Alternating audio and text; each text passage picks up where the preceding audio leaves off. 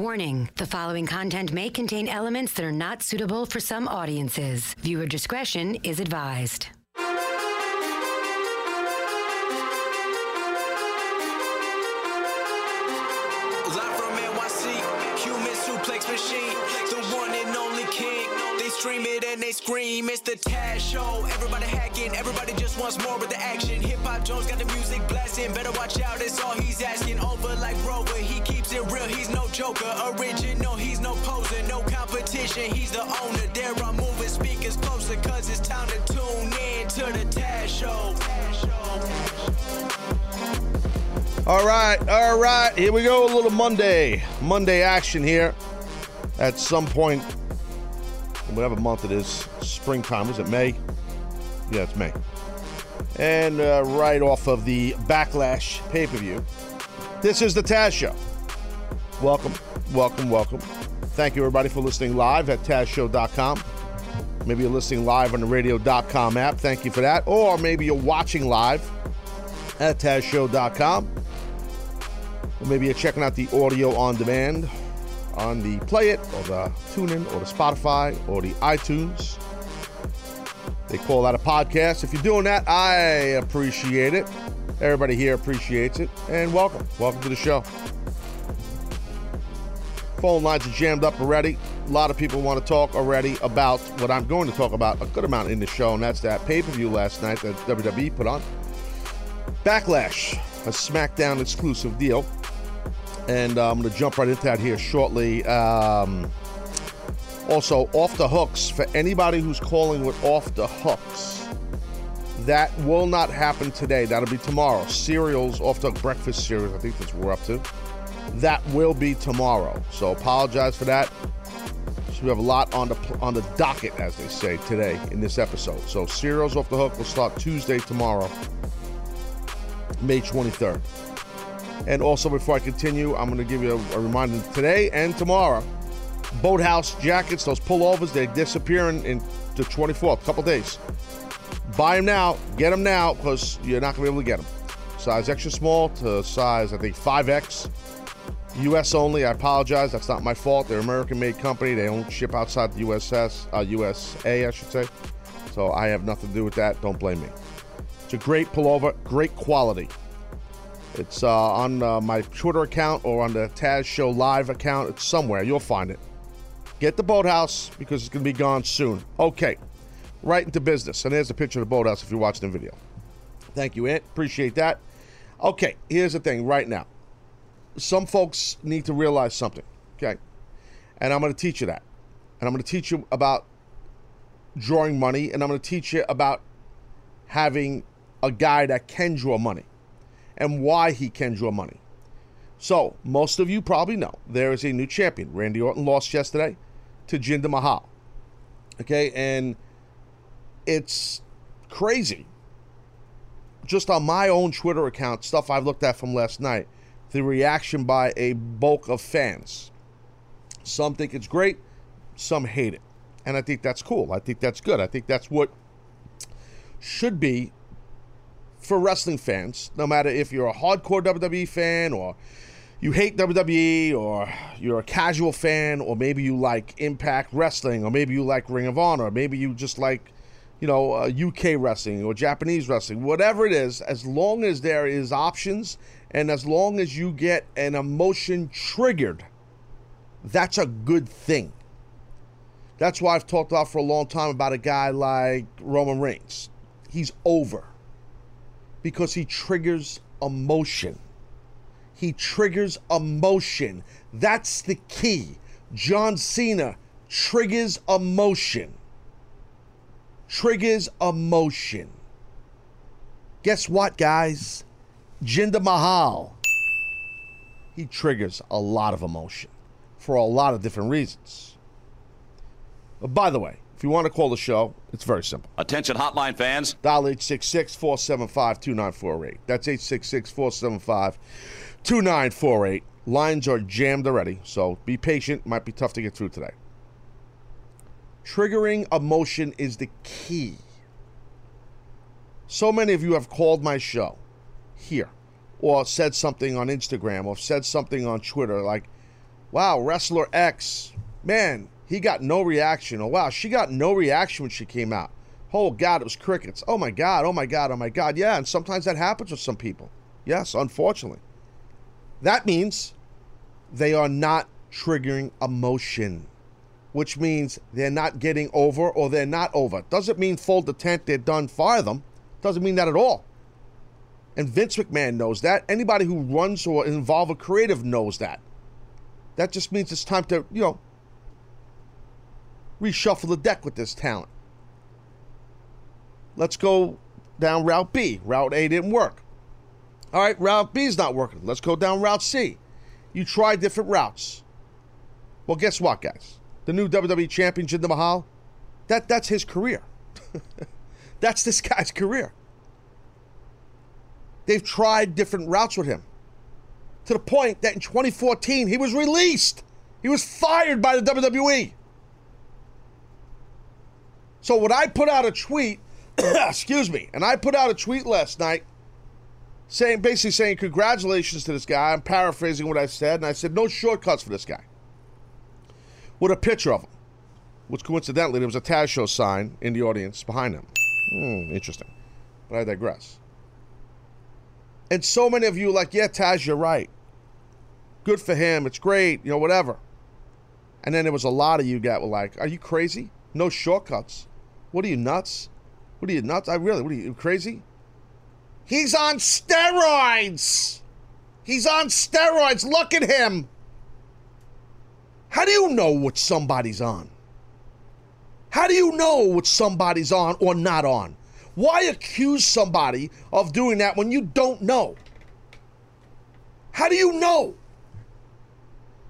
Are you there when they blood test him? Are you there if they're checking his urine? Are you there when he's training or dieting or doing tons of cardio and busting his ass? Let's say hypothetically he is on some kind of a PED. Let's just say that. Let's just say he is. Which I'm not saying is, because I'm not going to accuse somebody of anything until there's proof. But I'll leave the accusations up to some folks that do that to a lot of people, not just in wrestling, in life. Well, you're guilty before you're innocent. That's just been going on for ages in our world, so it's not just this. So you look at him, you pass judgment on him. And not because he's from, you know, he's Canadian, but he's from India, you know, his character and who he is, and because he speaks the language. Now, you pass judgment also on some of you, not everybody. I don't want to encompass all of you, so I apologize for that. I don't want to stereotype all fans, because I don't mean that. I hate that. But the PED thing, you pass judgment. So let's just say everybody, not everybody, a lot of you are right. And let's say the guy is dabbling in that. Let's just say that. Okay, let's just say he is, because he's got an amazing physique and he's hard as nails, he's vascular. I get it. I get why a lot of people think that. I do. But let's just say he is. Would he be the first world champion in WWE that was maybe dabbling in PEDs? Is this like a new thing in wrestling? Is this a new thing in pro sports? PEDs? Is this new? Somebody on growth hormone or somebody on anabolic steroids? Is this new? Or somebody on a stimulant to help harden their body? Or somebody on some kind of a heavy androgen steroid to make themselves bigger? You start throwing out that PED steroid thing towards me and my Twitter account? Beware. I know what I'm talking about. And I can tell you, he is not, if this is true, the first WWE champion that maybe would have dabbled or dabbling with stuff like that. And I'm not saying he is, because I would not accuse someone, because that's not my deal. I'm not. He's not only, it's some of the wrestlers that you guys adore, that loved over the years, because they were great in the ring. Of course, they were great on the mic. Of course, they were internet darlings, or whatever the reason is. Of course, they were hardcore. Of course, they paid their dues. Well, newsflash, guys, a lot of them were, you know, probably dabbling in PEDs too. Not all. Stop with that. Because when I put out this guy took no shortcuts, that's not what I meant. But you guys took it out of context and looked at it like, oh, what do you mean? Look at his shortcuts. Look at his body or whatever. You know, all this stuff. So let me get this straight. If somebody's on PEDs, that means they could cut the type of promos this guy cuts. That means they could wrestle the way he wrestles. That means he can garner the amount of heat that he garners. Same with baseball. So many baseball players have been accused and or came up or they admitted steroids, all this, PEDs. I've always said this. I know a lot of guys who've dabbled in that stuff for a lot of years, and I still know a lot of guys. And they ain't helping your hand-eye coordination, so I don't know how that helps with home runs. I'm sorry, I just don't. Good luck when the guy's throwing a 100-mile-an-hour fastball at waist level, and that thing's humming out of that mother effer's hand. Let me see how much those steroids help you now, if you're on them. Stop. Many athletes who do dabble in PEDs, a lot of it is for a reason you don't know. Meaning you, the person who stereotypes. Not everyone. So again, apologize for not stereotyping. What you don't know is that a lot of that is for recovery. To keep competing for people that do in sport or wrestling, dabble in that. Of course, wrestling's a cosmetic business. You want to look great, obviously. You're on friggin' worldwide TV and you're half naked. Let's be honest. You're wearing friggin' these tiny-ass trunks and boots, and you're in front of the world. So, of course, you want to look good. I mean, you know, as good as you can. We know that. Of course, there's a cosmetic reason, aesthetic reason why people do dabble, especially in wrestling, with that. But a lot of it in mainstream sports and wrestling is because it helps with recovery, to keep competing. But I'm not going to get into a bigger, deeper chat about PEDs right now. But all I'm saying is, as you pass judgment on someone and accuse someone, which I don't know the guy. His blood could be clean as hell, Jinder, and his blood could be toxic. I have no idea on a million things. I have no idea, and it's none of my business, and I don't care. That means nothing to me. In sport, in pro wrestling, in MMA, in anything. The PED thing means nothing to me because it's the wild, wild west. It means nothing to me in pro sports. Collegiate sports, high school sports, different story. No place for it at all. I'm not condoning pro athletes, men and women do this either. I'm not saying that. But what I'm saying is these are grown-ass effing adults, and they're pro athletes. And if a governing body can't keep it under wraps and they can't play by the rules and a guy or girl comes up dirty, so be it. But it's the wild, wild west. I don't care. Don't come at me about that stuff. I don't care about it. I care about performance as an entertainer, a wrestler, on the mic, in the ring, and what you can do. Dennis Jones, producer of the show. Welcome to the show, pal. Good moment. Yes. Strong open. Very strong. I'm not done. I had a feeling. I just wanted people to know that you're here. Timber! Tired of it, dude. Tired of people saying like they know, like they know, like they understand, like they take shots at this guy Jinder Mahal.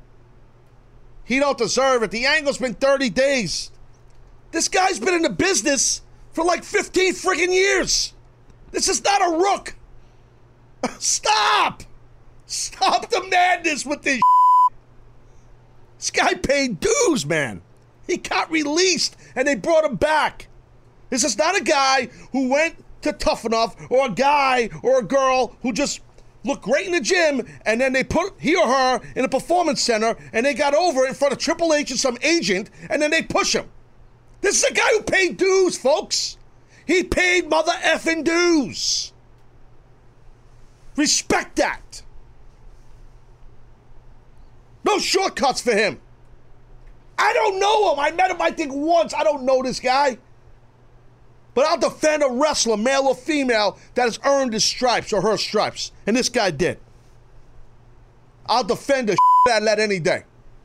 I don't care if WWE thinks I'm dead or alive. I don't give a rat's ass. I'm telling you, keeping it real up here. This mother effer paid his dues. The gimmicks he was stuck with, the 3MB deal. Then he was doing the thing as a reach with Rusev, and then and then he was teaming with Rusev. Then he was against Rusev. All this stuff. Before that, when he first came in, I mean, you know, the guy's been all over.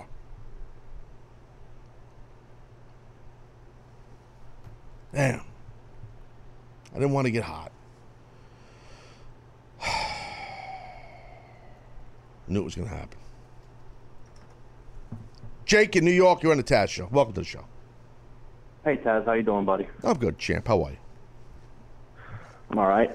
First time calling in. Oh, wow. Lucky you. Lucky you. Yes, sir. Welcome. I just listened to Get Hot a little bit, and I'm not trying to amp that up, and I agree with a lot of what you're saying. Thank you, sir. You know, when it first happened, I was a little hot. I was like, there's a few tweets I got to go back and delete. But no, but Jake, it's okay to be hot about it if you didn't like that he was champion. It's okay, Jake. You know why? He's a bad guy. You shouldn't be happy. He's a bad guy. That's part of it. Yeah. That's part of it. I'm not an Orton fan either, but right. I got you. I got your point. But what I'm saying, like, I don't know your tweets. I don't care, and that's all good. It's your prerogative, dude. You know what I mean? But it's okay. I'm not going to sit here and get hot at you like that. Please speak your mind. Yeah. What didn't you or don't you like about the fact that Jinder's the new champ? Or did I sway you now to think it's okay? It didn't quite sway me, but it's not even that it's Jinder. You know what I mean? I feel like if it would have been anyone who was in a similar situation on the card as Jinder, who got the push that Jinder did, or, you know, relatively short in the same 30 days, you know. Yeah. Any, let's call it lower mid card guy who, you know, suddenly rose up in that short amount of time. I would be okay with it if maybe the push was a little more sustained. Maybe if they would have pushed Jinder for maybe 3 months, maybe 6 months, maybe you know, shown him beating a few more top guys. So let me actually hold on. Let me stop you, Jake. So kind of like, let's just say what they've done with Baron Corbin, like that slow build, like that, right? Yeah. Okay. Yeah, like when Baron Corbin first came in. Right. Go ahead. Yeah. Like that, right? Okay. So kind of like, so what happened with Baron Corbin last night? How'd he do? He lost to Sami Zayn. Right. And hold on, how's Sami Zayn doing? Another guy who they built up slowly and took their time, and how's he doing? Right? People are screaming for the guy to get pushed. He's doing great. No, he's doing great, but most people don't think he's doing great. They're thinking, push him. What are they doing with him? I mean, people were shocked that he beat Baron Corbin yesterday. They're not doing great. I was surprised, too. And listen, bro, I'm a fan of both Sammy and Corbin. Big fans of both of their work. I agree. I'm just talking about the creative. So here's my thing, Jake. People, you're damned if you do, you're damned if you don't. And Vince knows that, and anybody who's ran creative in wrestling knows you're damned if you do, you're damned if you don't. Because, Jake, there's a battle cry, a steady battle cry for the longest time of WWE fans saying, just push new guys, stop with the same guys, stop with the same guy. And now they take a guy, they build him in a month or 5 weeks, and build him and put heat on the mother effer, and it's still now people are bitching about it. These people in WWE can't win. Yeah. No, really. I mean, I can definitely see where you're coming from. Yeah, that's what I'm saying, Jake. I don't see a big problem. I don't see a big, and you and I could differ on that's okay. I don't see a big problem with a guy getting built quick in a month. I don't have a massive problem with that because it's not like this kid just came out of nowhere. It's not like he's a new wrestler. You know what I mean? That's my point. It's these guys wrestling 15 years. You know what I mean? So I don't have a big problem with. You know, people know who he is. You know, so thanks, Jake, for calling. I appreciate it.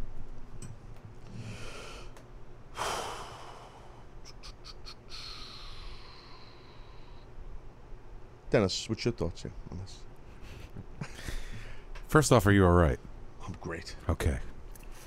I can see the smoke billowing out of your orifices. Put my mic on! I'm fine. No, I was fine when I got here, as you know. You were. You gave a little warning. You were like, hey, look, man.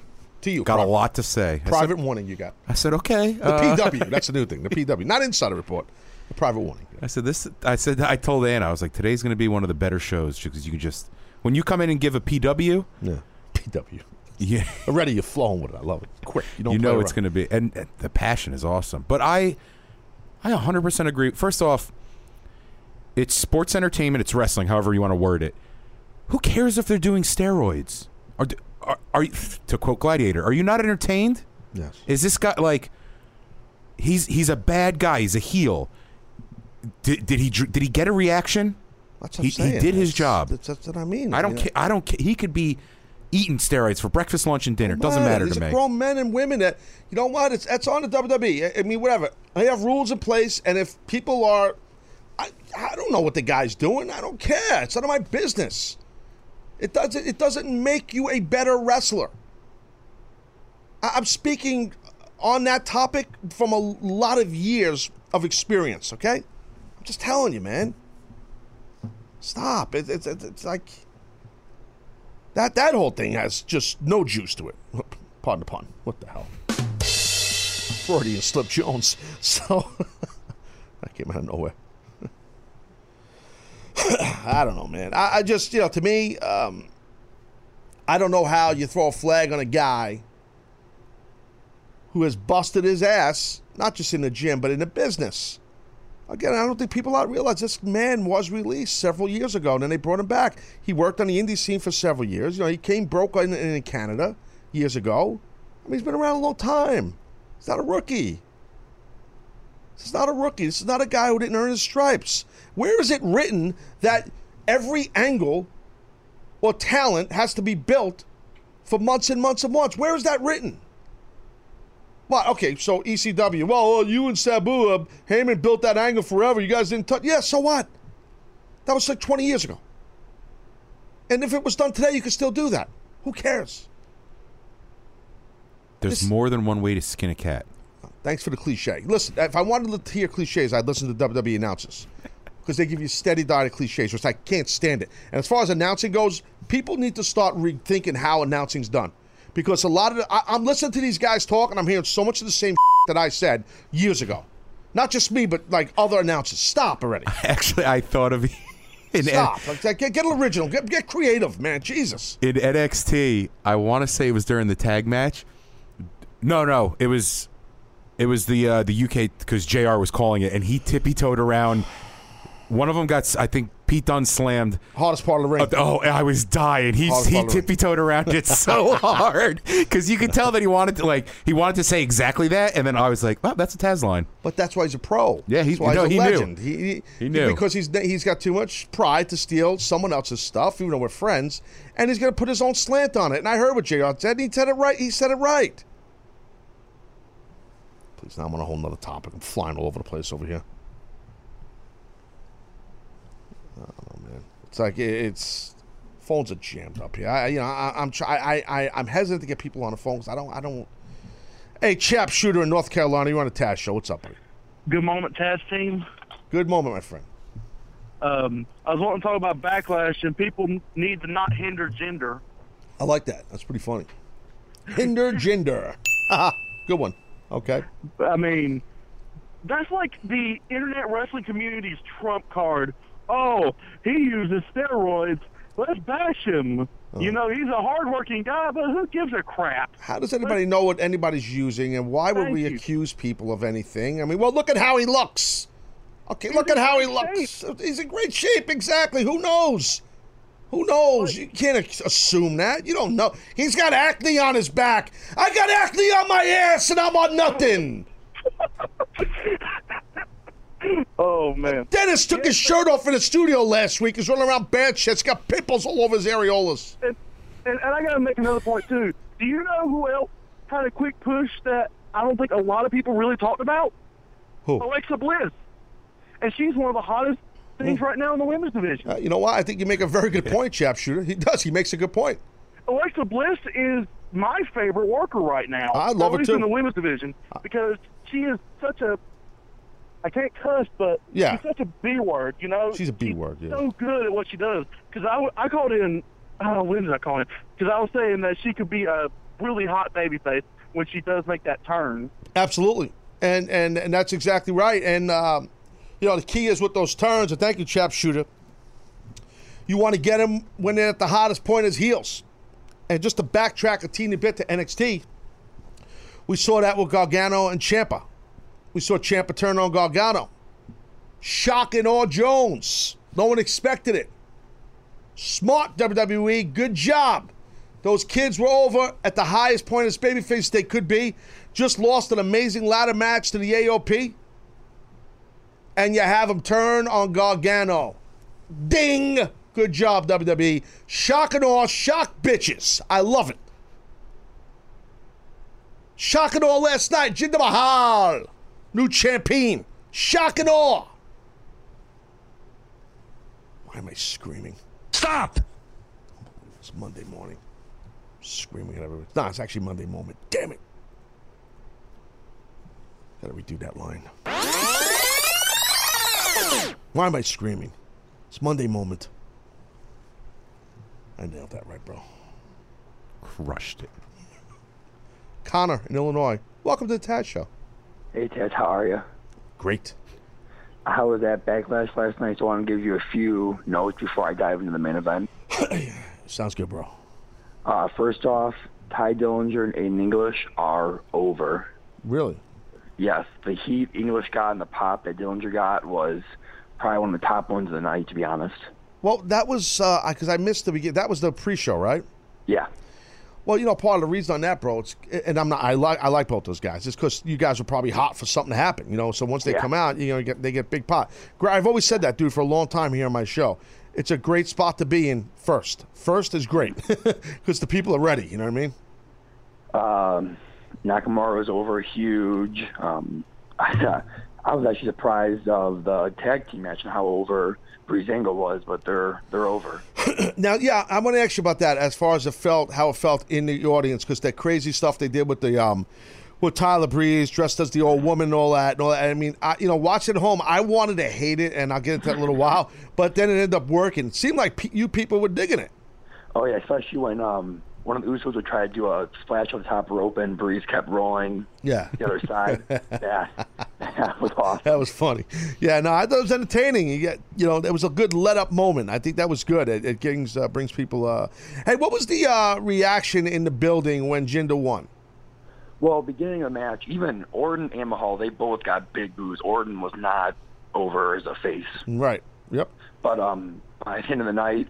The pop that Mahal got when he won was probably one of the biggest ones. Wow. Yeah. We went nuts. I'm not surprised. A lot of people, you can see their facial reactions were shocked, you know, which is great. I mean, as a paying customer in the building, you must have felt like you got your money's worth. Oh, yeah. And then I think the biggest thing was the fact that when you get outside, there were multiple fights over it. Like arguments or fist fights? Fist fights. There were people getting arrested. Yes. Get the hell out of here. Come on, dude. Seriously? Yep. There were people getting arrested over it. I love it. Now, I don't know if it's because Chicago and we're nuts, but... Oh, well, you guys are nuts. But, no, but dude, but oh, man, that is great. I'm so glad you told me that. I mean, I am, because it cements my point. It cements my prediction that he should have won the belt when I did that on Friday. And I'm glad you told me that right there, Connor. Thank you for calling, pal. On that note, I'm going to go to break. Right on the other side of the break, off of what Connor said, I'm also going to explain to you how, speaking of Randy Orton, I was going to say, this guy, wasn't it just like a week ago that as far as the internet wrestling community, this guy was the most hated guy in the world? And then Jinder goes and wins, and people are mad at Jinder now. Talk about that. Also, more phone calls and get deeper into the whole Backlash thing. Taz Show, packed Monday. Sit tight.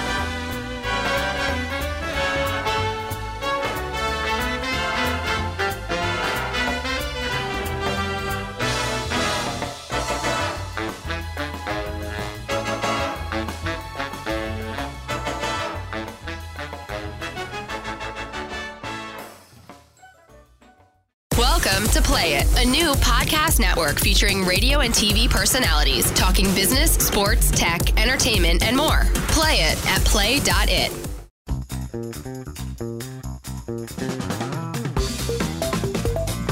All right, Monday edition.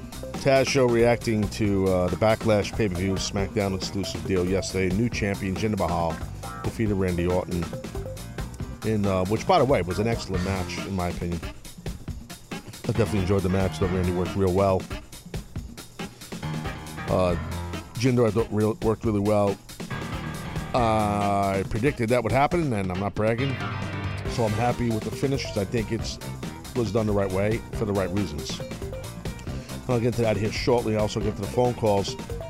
Do hope those two Singh brothers are okay. They took some hellacious bumps on those announce desks.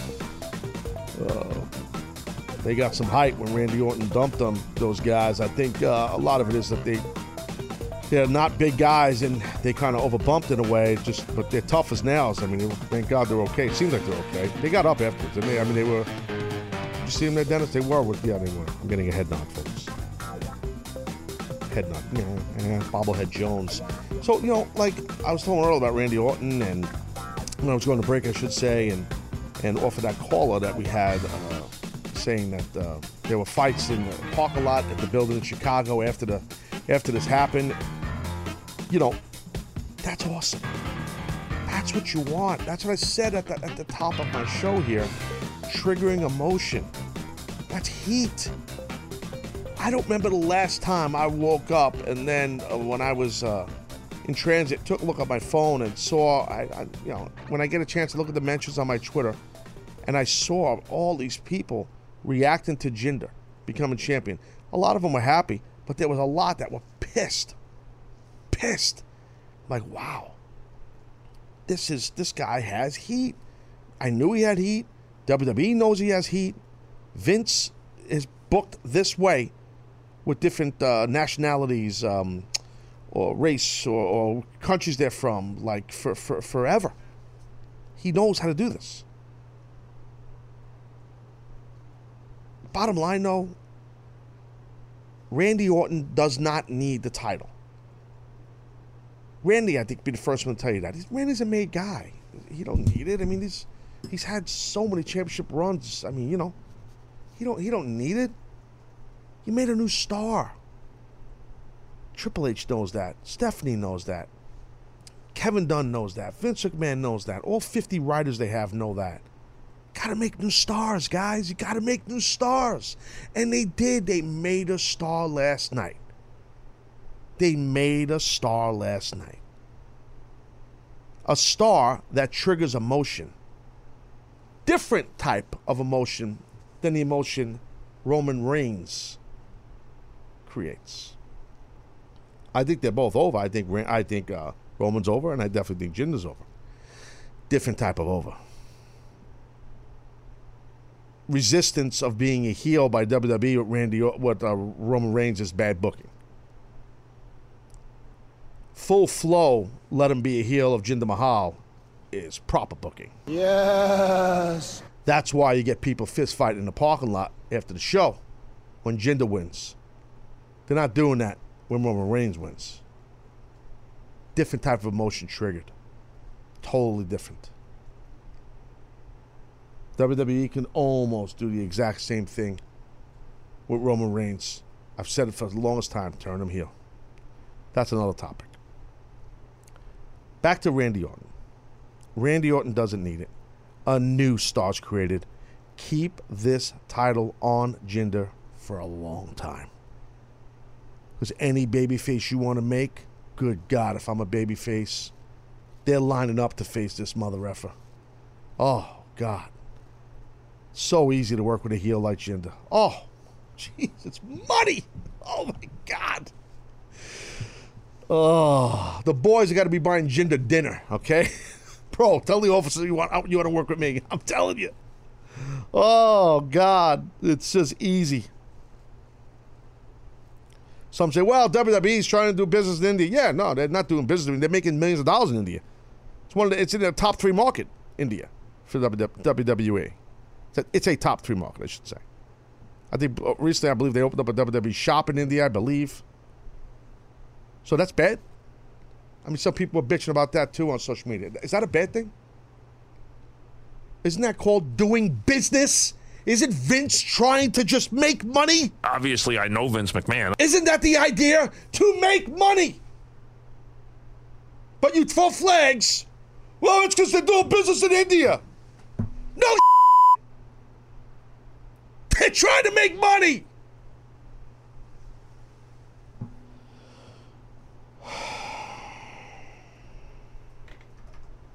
Mr. GQ in New York.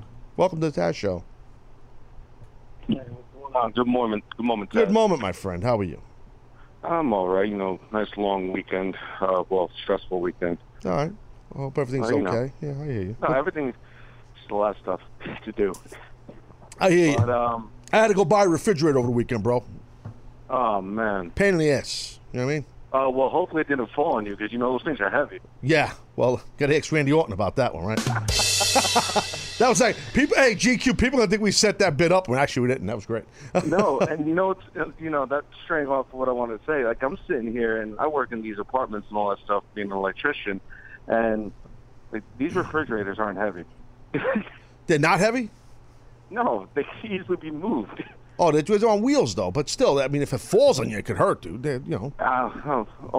Well, you know, he didn't dive into the refrigerator. But how can I help you, GQ?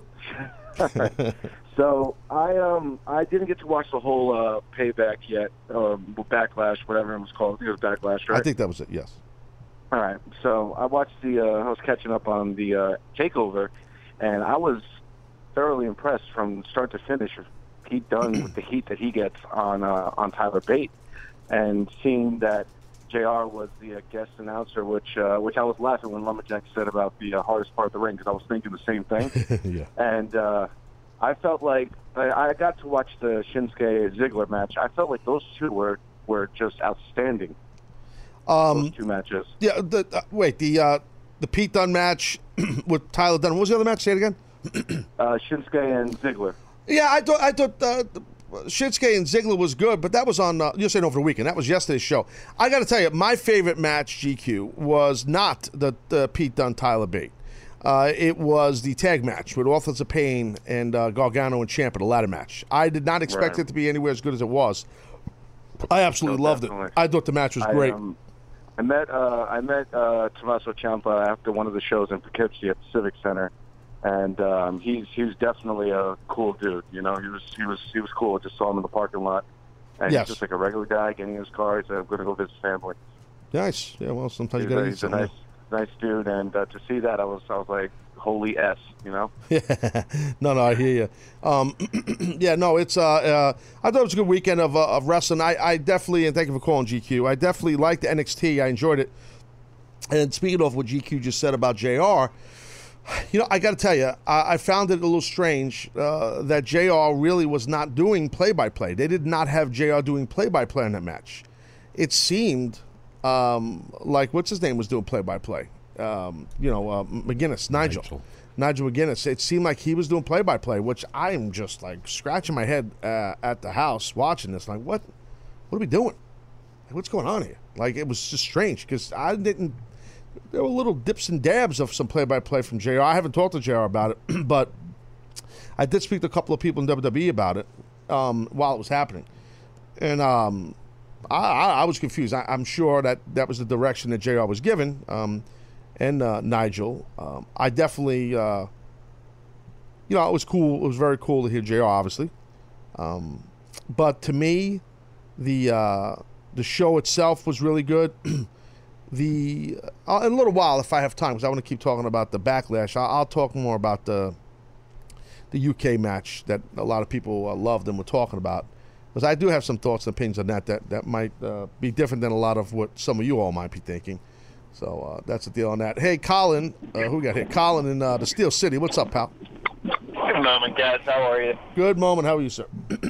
I'm doing well. I wanted to talk a little bit about the Shinsuke Ziggler match, if I could. Sure, go for it. I'm just not seeing it with Shin, honestly. You broke up. Say that. What about Shinsuke? I'm really not seeing it with Shinsuke. I mean, I love Dolph Ziggler. I've always loved Dolph Ziggler. I think that he's really underrated. They use him in a good way to build other people because he can sell, like, one of the best. No, he's great. He's absolutely awesome. Yes, I agree. But Shinsuke just is not doing it for me. I know Lumberjack might, knock his man. I just don't get it, and I don't understand the strong style. I've always been a fan of stiffer style wrestling. Like, I love William Regal, and he's got an aggressive streak, and he hits hard. Right. But when it comes to Shinsuke, I just don't understand it. He doesn't click with me at all. Like, his hits all seem sloppy. It doesn't seem hard. It everything that he does. And I went back and tried to watch some of his other matches, and I just don't get it. Could you explain to me what kind of style you think he works, and if it's meant to look sloppy, or what is it with him that... I think that... I don't know if sloppy is the right word. I mean, that's your opinion. That's fine, Colin. I think it's a couple of things. I think the build-up for this guy, they've made him an attraction for the violin, his music, and his crazy antics as he walks to the ring. So people love him, and they've made him an entrance. I mean, it's almost a quasi Sandman from ECW. I mean, it's almost all entrance if you think about it. And I think Nakamura is excellent in the ring. I do think you are partially correct. No, hold on. I do think you're partially correct last night. I don't think last night's match was awesome with him and Dolph. I do think they were in a tough spot. I think of this, Colin. Cut Nakamura a break, because I will give you this. The build-up for this match was like the end-all, be-all, because this guy's going to debut on SmackDown. They tried to make a big deal out of it, which I respect. So it's almost like anything these two guys did, it was going to pale in comparison to what it really was. Because the hype, there was a lot of hype on it, you know what I mean? So I think for that. Now, as far as the physicality, Colin, I wouldn't say that it's sloppy by him. I also, I'm with you. I'm a fan of strong style wrestling. I pride myself on, I think maybe my style was strong style before it was called strong style. So that is for sure. You didn't hold back those moves when you were in the ring. Never. At 5'8", I couldn't. You know what I mean? I had to bring it, and my opponents knew that, and they were cool enough to work stiff with me back. So, and thank you for calling, Colin. But the thing is, with Nakamura, I do think that there is there's a lot of hype on him. I like him. I respect him, but I've seen him have better matches than he did last night. I did. I've seen him have better matches for sure. I've seen this guy bring the physicality, really work stiff. I've seen it. But, you only could work this strong style so much in WWE. Vince McMahon will not go for it. He will not go for it. He will not go for guys hurting each other. He will not go for guys knocking teeth out of their mouth. He will not. He wants you to work snug and friggin' stiff. I can assure you. That's a fact about Vince. He does not want people getting hurt. So there's a fine line there. I told you guys a story here a long time ago. Dave Heath, who I love to death. Those of you who don't know Dave Heath, that's Gangrel. Okay, Gangrel, I was working with him on a WWE show, a TV taping, I don't remember what show, and I gave him like an open hand slap, and I caught him in the ear, and I completely destroyed his eardrum. He had to have surgery on his eardrum, all this. I felt horrible. Oh, my God. Vince was so mad at me, and he was right to be mad at me. It was careless. It was reckless by me. It was too stiff. I felt horrible, and I got my ass reamed. So, and I deserved it. So, I mean, I have other stories in WWE potatoing guys, or guys potatoing me, where I've seen other guys get screamed at, not just me, but other. I'm telling you, Vince does not want anyone getting hurt. So, Nakamura, the whole strong style, Japanese style, potatoing each other, that only goes so far in that company, because these men and women work such a rigorous, vigorous, whatever the freaking word is, schedule. They're wrestling nonstop all year round, and they don't make money when they're out hurt. They got to take care of their family. So Vince don't want you hurt. It's not that he's treating like a piece of meat. He's actually doing it from the kindness of his heart, in my opinion. When I did that thing with Gangrel, I was mid-card at best at that time.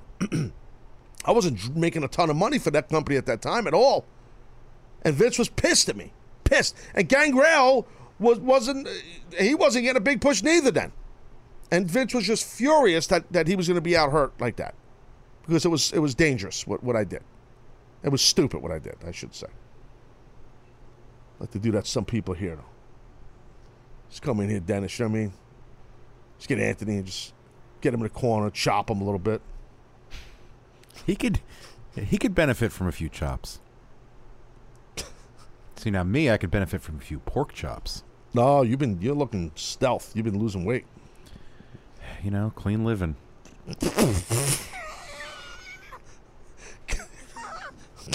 Clean living. Okay, pal. Got it. Clean living.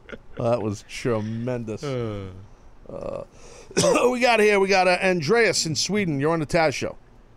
Good moment, Taz. Good moment, Lumberslack. How are you doing? Good moment, my friend. I have just two quick things, if you have time. Yeah, go for it. Yes, go for it. I was at my first wrestling event ever last weekend. Okay. In Sweden, the WWE came to Sweden for the first time. What was the main event? It was Jinder, Randy Orton, and AJ Styles. Jinder and Randy Orton. Wait, say it again? Jinder. Oh, three-way match. Yeah, exactly. So, who the people like? Who they boo loudest? Tell me how it felt in the audience. Actually, it was a really good audience. I didn't expect it, but it was really good. I think Randy Orton was probably one of the best. Like that, as far as the people liked Randy. Yeah. I think there were. It was a good crowd, but there was a lot of kids too. Right. Gotcha. And Charlotte had a good reaction. Sami Zayn. Okay. What about Jinder? People booed him in Sweden. Not really. Me and my friend, we chanted, "You can't hinder the Jinder" all the time. And what about AJ? People liked AJ there?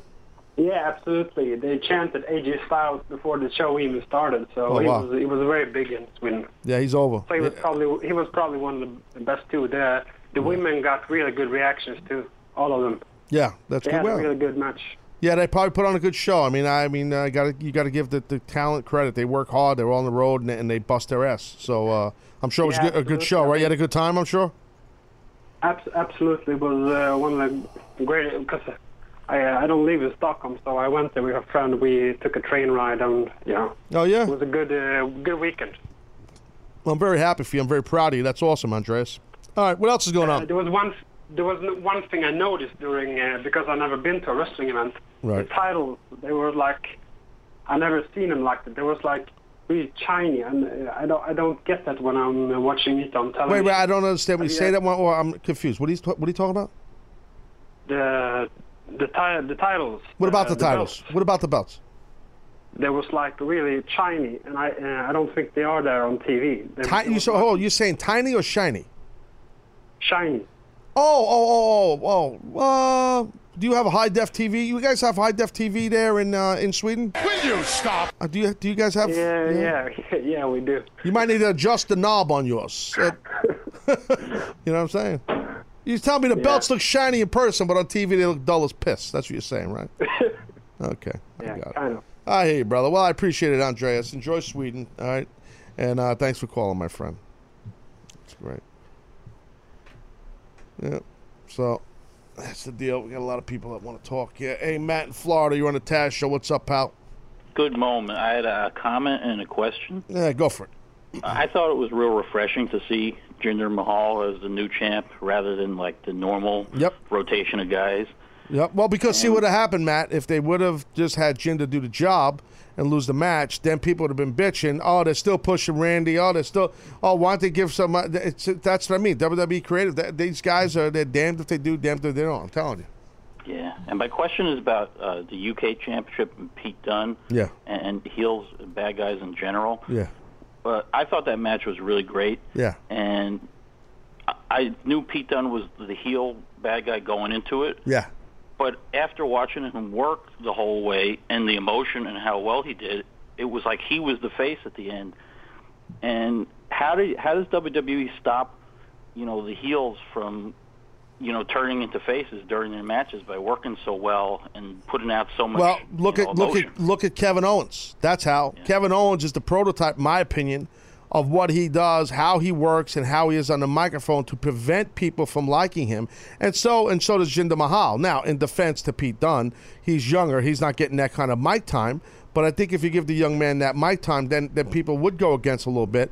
But here's the thing, though, Matt, and it's interesting about the UK Championship, and you said a guy like Pete Dunne and Tyler Bate. You know, my thing, Matt, is they had a really good match for sure. And I tweeted something during the show. I don't remember what it was, but it was some kind of a – there was a little bit of sarcasm in it that I was talking about the 205 Live guys, the Cruiserweight guys, that and how it's like the UK wrestlers, the young UK wrestlers, the undersized ones that aren't these giant guys that are quasi-205 Live guys, but they're UK guys.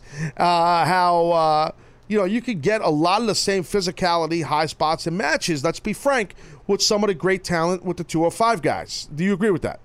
I do. Okay, so, but what we do is, and Dennis, feel free to hop in, but what happens is there is just a love fest for the UK guys because they're not in 205. That's not the main reason. They're not in 205, but there's a love fest for them.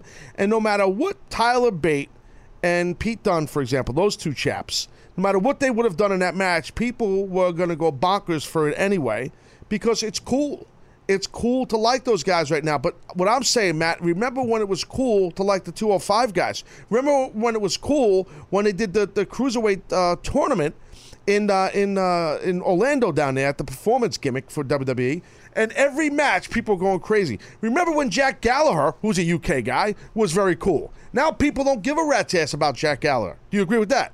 I do. I think that's what you made that point a long time ago. That's right. It has to do with the venue a lot too. If they don't do well in the big venue, they did better in the Full Sail arena and that smaller English settings. But Matt, that building they were in, I have said that, you're correct. But Matt, that building they were in Chicago is massive. I've been there. I've worked there.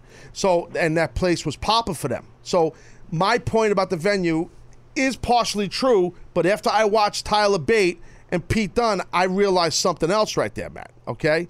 And what I thank you for calling, Matt. And what I realized was, well, actually, I got to go to break, so I can cover this on the other side of break. How about that? Hook Jones. Other side of break, I'll tell you why the UK guys, Tyler Bate, Pete Dunne, these other young athletes, why they're such a hot thing and people love what they do and they're over like Rover compared to 205 Live guys. What's the difference? Don't worry. I got you covered. Other side of the break. Tash, you'll sit tight.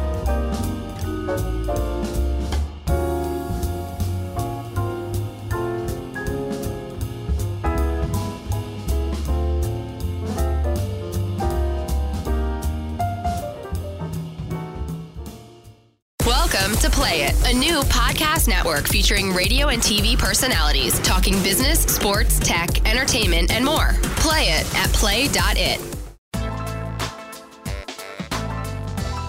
All right, so we're back here, Monday edition, Taz Show. Welcome back. So I was talking before the break here on this Monday edition, talking Backlash, some NXT Takeover from Chicago.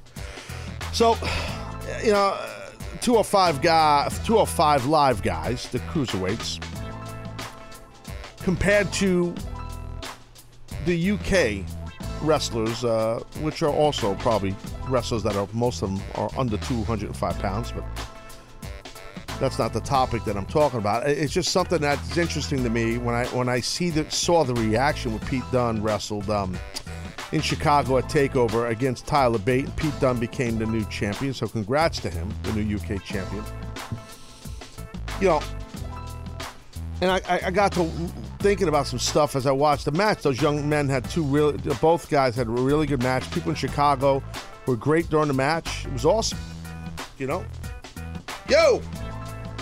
So it was awesome. Pardon me, my yo. So Pete Dunne gets this insane reaction, becomes a new Cruiserweight champ. Well-deserved. Kid's so talented. Not Cruiserweight, I'm sorry, UK champ. And Tyler Bate, great in his performance also. People in Chicago were great. And I'm like, wow, watching this, saw a lot of similar styles and some moves and some spots are, reminded me of a 205 Live match. It reminded me of some of the cruiserweights in WWE did, and they all do a great job. But yet, the people, the cruiserweights, the 205 guys, they get, like, no reaction. When they wrestle on Raw or on this show, it's like not a lot of people, I don't think, are watching 205 Live, unfortunately. I don't know if they really got the casual fan with that brand yet. I don't think so. Why? That's what I started wondering. Why? So I saw Cassie tweet something the other day. Well, just it's cool to like the UK wrestler today, which is partially true. Is it the purple ropes? Is that the reason? Nah, I'm being sarcastic about the ropes and the purple color. It's not that. And it's not even, that's the more I thought about it, it's not even the UK guys. Because Jack Gallagher, as I mentioned earlier, he's a UK guy. He's in 205 Live. The guy's so talented, and I don't think anybody cares about him. And it's unfortunate. It's not his fault. It's not Jack Gallagher's fault. Whose fault is this that 205 almost means nil, where the UK Championship and those wrestlers mean, like, wow, it's revered. Like, whoa, God, what a match. Oh, it's great. UK, oh! Why? I'll tell you why. Two words. Test 1, 2. Oversaturation. Simple. Oversaturation.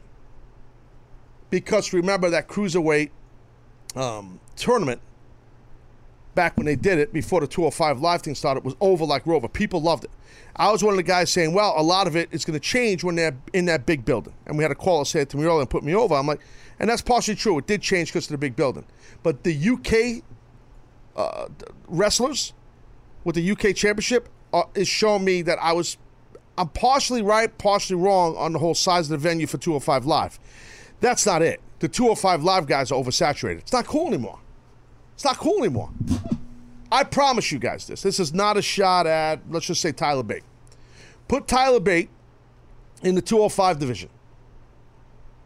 And unfortunately, you watch in 2-3 weeks, no one's going to care about him. And I don't, that's not a shot at the young man at all. A 20-year-old guy, I think the kid's great. He had a lot of early success. Congrats to him. I hope it keeps rolling for him. I really mean that. I think Pete Dunne, I'm a fan of his work too, you know? But it's the brand itself. It's become a little stale because it's oversaturated. It's too much. UK, you're getting sprinkles of the UK stuff. Sprinkles. So it's hot. Oh, it's hot. Just like Shinsuke Nakamura. Don't let him wrestle a lot. It's not that he's not good. It's just that you're not keeping him special. Because Nakamura has something that people love. Mystique. He's got a mystique about him. Why is he quirky? Why is he weird? Why does he act like that? The violin, the weird motions he does. It's quirky. And the more he wrestles, the more you're just going to look for his entrance and not care about him wrestling. Less is more with Nakamura. Like I said earlier, otherwise the performance becomes Sandman-esque. And it's not a knock on Sandman at all. It's just that his aura, Sandman, was his entrance. It really was. That was his aura. The man had the best entrance I've ever witnessed live, is the Sandman. That's my total. I mean, Sandman and Undertaker. I've been ringside as a commentator for many of different Undertaker's entrances. You know, I've talked about the one where Limp Bizkit was playing Roland, and he comes out, and this is in Seattle at WrestleMania. I mean, that was pretty sick. But I also can compare that feeling and that reaction to Sandman with Metallica playing in a little bingo hall in 100-degree weather with friggin' whatever 800 people in Philadelphia. Dude, I'm telling you. So Sandman, to me, one of the best entrances of all time. There ain't no doubt about it. But it just, it became, it's not a knock, it just became an entrance then. I mean, the Singapore Kane and his promos, obviously Sandman's promos were excellent too. They were. Absolutely. Nakamura, less is more with him as far as his in-ring work. We already got people calling, complaining about him. not complaining, but you know what I mean, critiquing. But that never happened before, so we'll see. Andy in Ohio, you on the Taz show. What's up, buddy? Good moment, Taz. How you doing today? Good, pal. What's up? Oh, not much. I just wanted to make a comment about the Jinder Mahal match and the Nakamura. Why don't you go Nakamura first? Okay. I was just like, do you think that they're going to have him and Dolph Ziggler? Like, do you think they're going to continue working? Because I think like Dolph Ziggler can really sell his ass off, and I think that they could put on some really great matches if they were given, you know, the time. I'm a big fan of Dolph too, just like you. I think they're going to move on from that. I don't know what they're going to do with Nakamura. I think they got to just. I was just talking about it before you came on the show here. I think they got to really be careful with him. You know, I do. I think because they've built up his, you know, aura and his entrance and his mystique so much, you got to be careful you don't oversaturate him as a wrestler. You know what I mean? And what's your thing on Jinder? I just want to say I totally agreed with you. I thought it was cool because, you know, clearly the guy's worked his ass off if you just look at his physique alone. Right. But also, I just think that, like, you know, his heel work is incredible, and you know, I'm definitely rooting for the guy, and I definitely am just saying I agree with you, and I think anybody, I think people are just being ridiculous sometimes. You know? Well, they are. Well, it's if you're Jinder or you're Vince or Triple H or Stephanie, you're happy because you want that. You want to garner. You want to get a reaction, especially like that, where people are pissed from a heel. That's what you want. That's your job as someone who runs creative or a writer on a wrestling show, male or female. You want to get that reaction. Thank you for calling, Andy. I appreciate it. You want that reaction. You need that reaction. Who's this? Lizette in Chicago. You're on the Taz show. Good moment, Taz. How are you? I lost my voice after last night's Nakamura match because from singing along. Oh, you were doing the singing. Voice. Yep. Mark Jones singing along. So let me tell you, I wish I could swear, but I won't swear out of respect to you. Thank you. That was a great show. Nice. I can't even tell you. I've been to a bunch of WWE events, and that one's going to stick with me. The crowd was hot, hot, hot. Mm. And were you at the NXT show? I didn't because I couldn't afford to go to both. So right, I wanted to go to Backlash. Gotcha. Okay. Let me just tell you, I don't know if you could hear it, but every time they would try, someone would try to start the CM Punk chant here in Chicago. Yep. People would boo them because they're done. You know, they're Chicago crowd done being, you know, marked with the CM Punk chants. I did notice that a little bit, and I'll tell you, I thought that was interesting. I thought it was interesting. I noticed that Lizette on the on who the heck was it? Hideo Tommy was going for the go to sleep on the NXT show, and the people in Chicago were. I thought it was going to be like a crazy amount of CM Punk chants, and it wasn't. That crowd. No, it was a great crowd. I think. Did you hear also the Fire Bradshaw chants on the air? No, I did not. No. Yeah. Was there a Fire Dennis Jones chant? No. Damn. Hi. Good moment, Dennis. Hi, Lizette. How are you? I am. I'm like on cloud nine. It was such a good show. I got to tell you. Well, hold on a second. Dennis, why whenever there's a female, do you have to talk and put your Barry White suave bowler voice? Like he's all sexy. Sexy Dennis now. What is that? I was taught at an early age to be polite to women. Yes, but it's kind of like you seem like, hello, Lizette, how are you? Well, I'm talking to... You're like your auntie. You're talking. How would auntie do it? Hey, Lizette, now tell me, do you like deep dish pizza? I love deep dish pizza. I love how about... in my mouth. Actually, it's funny you mentioned that because from your last call, I've been trying to find a way to finagle it in the show, and I think now's the perfect opportunity. It was so huge. I was like, well, how am I supposed to put this in my mouth? Oh, my God. Oh, my God. It's the Dennis Jones show. He just does what he wants. Yeah. Fine. No problem. Go ahead, buddy. Taz, because I love you, yes. I made a Taz sign. It's not the one that's pinned on your Twitter. So I was bringing it through, and the lady's like, I got to look at your signs, and I started to sweat a little bit. And so I took them out, and she thought it was fine. And this other guy goes, is that a Taz sign? And I thought, oh my God, he's going to bust. He goes, is he coming back? I'm like, no, dude, he's got a radio show every day. Yeah. Who said this? Some mock jabroni? Security guy. Oh, security. Oh, they all suck, the security guys. Right. And when Tyler Breeze came out with the janitor gimmick, yeah, someone yelled out, "Let's go, Moppy," and our whole row popped. The Moppy, yes. All right, Lizette, thank you for calling, and I appreciate all the support you always give to the show, and I apologize for my producer. He thinks he's a co-host, and he really thinks he's the biz dev guy. He's confused. You gave me that title. I put it on a business card and everything. Dude, imagine that thing. I don't care about that part, but it's another meeting. There's another meeting going to happen at the end of the show. It's unbelievable. Hey, you know what I'm going to do? I'm going to get the big boss involved. Oh, dude, you see? No, I'm going to get them because you don't listen to me. You don't listen to me. You just want to do what you want. You and your grab-ass friend Anthony, you guys want to just do what you want. You think it's your show, and it's nothing. Nothing. It's not your show. It's not your show. It's my show. We know. We know. Damn lean mean. Just like, I gotta grab that. He's writing time codes. Yeah, he's definitely writing that, dude. Lean mean is definitely all over that. I know it. I hope he doesn't too, and he's gonna. Damn it. Let me get back on point here. Some people think I've been a little testy in this show. That's not testy. I'm just, I'm honest. A lot of people are not able to listen live today for some reason. I'm seeing a lot of people on Twitter saying they can't wait to hear the AOD, the podcast version of the show, or watch it later.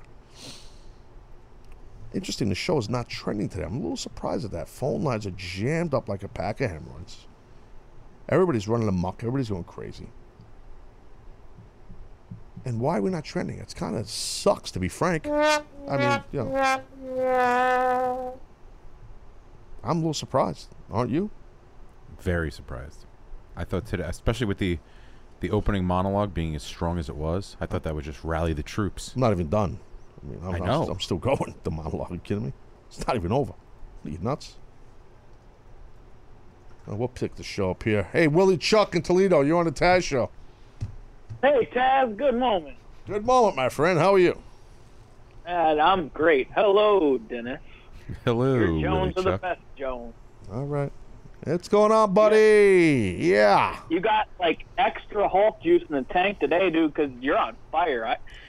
I just got a little ticked off by some of these people, that's all. You people! Sorry, what's going on, buddy? Yeah. I've seen an awesome reaction, like, inspiring reaction to the win last night for Jinder. Yeah. I'm really impressed by, like, some of the stuff I've seen. Like, some of these people are, like, really, like, tearfully excited about it. Well, listen, no, and, if you continue. Yeah, I'm sorry. Continue. Well, I mean, just for me, I'm not really. I didn't even really care that much about the whole the championship program. Right. I got tickets tomorrow for the Toledo show, and I wasn't excited before last night. Wait, hold on. So wait. SmackDown's in Toledo tomorrow? Yeah. Oh, I didn't know that. Okay. 45 minutes from my house walking. Awesome. Did you say home. Wait? Did you say you're walking? It's 45 minutes? Yeah, 45-minute walk. Right over the bridge there. And then I'm going to get a cab home because I'm going to be you're going to be drinking like a fish. I know that's happening. Yeah. I'm going to go downtown early and get some food in me and get some drinks. Well, hold on, wait. So you what about? I thought you were the guy tweeting about the Boathouse jacket. Like you have to buy the Boathouse pullover, the Taz Show custom. Yeah. And then I'm gonna wake up early. I'm gonna wake up at 6:30 p.m. on Wednesday, and hopefully the Boathouse will still be open on Wednesday. What day? What's the date on Wednesday? Was that the 24th?